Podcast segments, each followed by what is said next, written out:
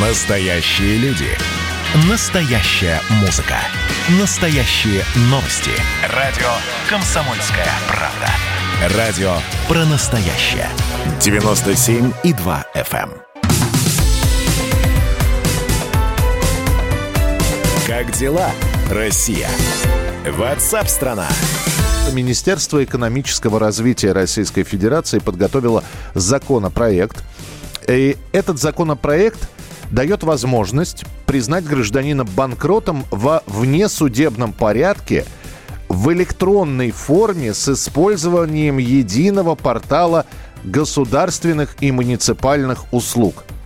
Новые нормы говорят, что вступят в силу после летнего сезона в сентябре две тысячи двадцать первого года. И э, как все это будет происходить, мы сейчас поговорим с адвокатом Московской областной коллегии адвокатов. Владимир Соболев с нами на прямой связи. Владимир Валерьевич, здравствуйте. Здравствуйте. Владимир Валерьевич, дистанционно признать банкротом или подать заявление о банкротстве наверняка не без подводных камней. Вот вы видите какие-нибудь подводные камни в этой истории? Ну, в первую очередь, подводные камни будут в подтверждении личности самой. То есть, э, то, что у нас сейчас госуслуги дают достаточно широкий спектр возможностей для человека. Uh-huh. Э, я, в принципе, противник э, таких серьезных вещей, как банкротство, чтобы можно было проводить через, ну, дистанционно.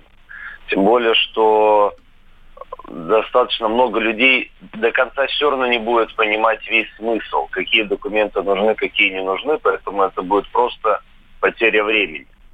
Человек будет собирать документы, подавать, у него будет приходить отказ, и он через месяц может идти подавать заново. Да, а, ну, а, я, в принципе, а он... А он... сторонник... Да, да, да. Да, да. Я, в принципе, не сторонник того, что они решили... И то, что оно сейчас через МФЦ можно вот в, таких вот, в такой форме делать, проводить банкротство, а теперь еще и через госуслуги, ну, я считаю, что это нарушает единообразие судебной системы и нарушает права-то тех людей, которые дали в долг. Это же не только банки, это же иногда будут и физические лица. Ну, физические лица, наверное, реже будут встречаться, а вот банки, скорее всего, будут встречаться чаще. И я не знаю, с каким они э, отношением к этому будут подходить, потому что, знаете, уведомить, уведомить банка, вы знаете, я подаю на банкротство через портал госуслуг, и банк в этом каким-то образом задействован, или, или его просто перед фактом ставят, что вот гражданин собрал документы, хочет, чтобы его признали банкротом. Банки здесь как работают? Банк имеет право запросить, ну, давайте правильно говорить, не столько банк, сколько кредитор, потому да. что я не до конца разделяю ваше мнение, что физические лица будут редко. Люди друг другу тоже достаточно часто дают в долг деньги. Это не редкая ситуация на самом деле. Хорошо, кредитор. Поэтому давайте говорить да. правильно, кредитор. Кредитор имеет право запросить у э, госорганов информацию о наличии имущества у этого должника. Угу. Ну, вот сам должник решил не отображать о том, что у него есть машина, дача или там какие-то земельные участки. Кредитор имеет право эту информацию запросить. В принципе, ну, что-то, конечно, ближе к профанации, потому что, по-хорошему, э, сам э, МФЦ, да, который будет заниматься вопросом э, банкротства физлица, он должен будет проверить всю эту информацию о наличии должника имущества, и так она ему-то сразу эту информацию попадает. Угу. Поэтому, ну, дано, дано такое право, видимо, чтобы, смотрите, господа кредиторы, какие-то права мы вам все-таки дали. Что, что вам тут не нравится? Владимир Валерьевич, а вот вы, как практикующий адвокат, насколько можете сказать, чаще сейчас люди пытаются, значит, признать, что сделать так, чтобы их признали банкротами? Или это по-прежнему слишком сложная система, и не так, в общем, количество людей, которые хотят заявить о банкротстве, оно остается на том же уровне? Ну, тут, да, мне есть что вам рассказать. Количество людей стало намного... Ну, то есть людей, обращающихся ко мне с вопросом, что они хотят, возросло в разы. Угу. Вот, активный рост пошел даже не в... Когда уже пострадал активно бизнес от пандемии, а активный рост этих людей пошел в самом начале пандемии, в марте-апреле две тысячи двадцатого года. Ко мне очень массово стали обращаться люди с этим вопросом. И обращались они массово как раз с небольшими суммами.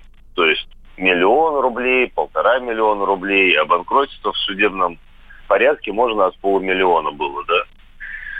Вот. И по-прежнему, как много их начало обращаться, их также много обращается, много желающих обанкротить себя, угу. но мало кто понимает сложность процедуры, процедуры, что за нее надо платить. Самое страшное, что мало кто понимает последствия. Да, потому что, очень, извините, очень многие думают, да. что меня признали банкротом, значит, все, я никому ничего не должен, все. Да, к сожалению, на рынке юруслуг, кроме профессиональных практикующих специалистов, есть много, ну, откровенно говоря, мошенников, которые расскажут все, что угодно, лишь бы к ним обратился клиент. И они забывают рассказать клиенту о том, что банкротство может быть без списания долга, что м- могут отменять сделки, совершенные должником ранее.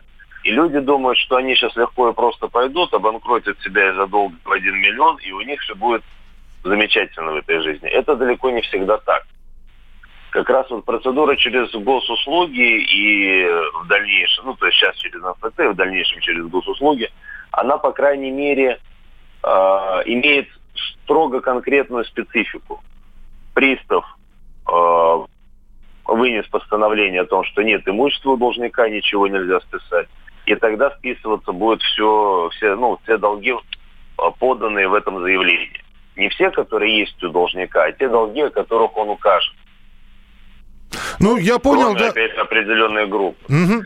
Поэтому, да, обращаются больше, и люди не понимают ни последствий, ни чем это грозит. Не главное то, что э, они думают, что они переоформили имущество, скажем, супруг подарил имущество жене, и все, думаю, да. сейчас он спокойно обанкротится, и о, кредиторы не доберутся до его имущества. Да доберется кредитор до его имущества.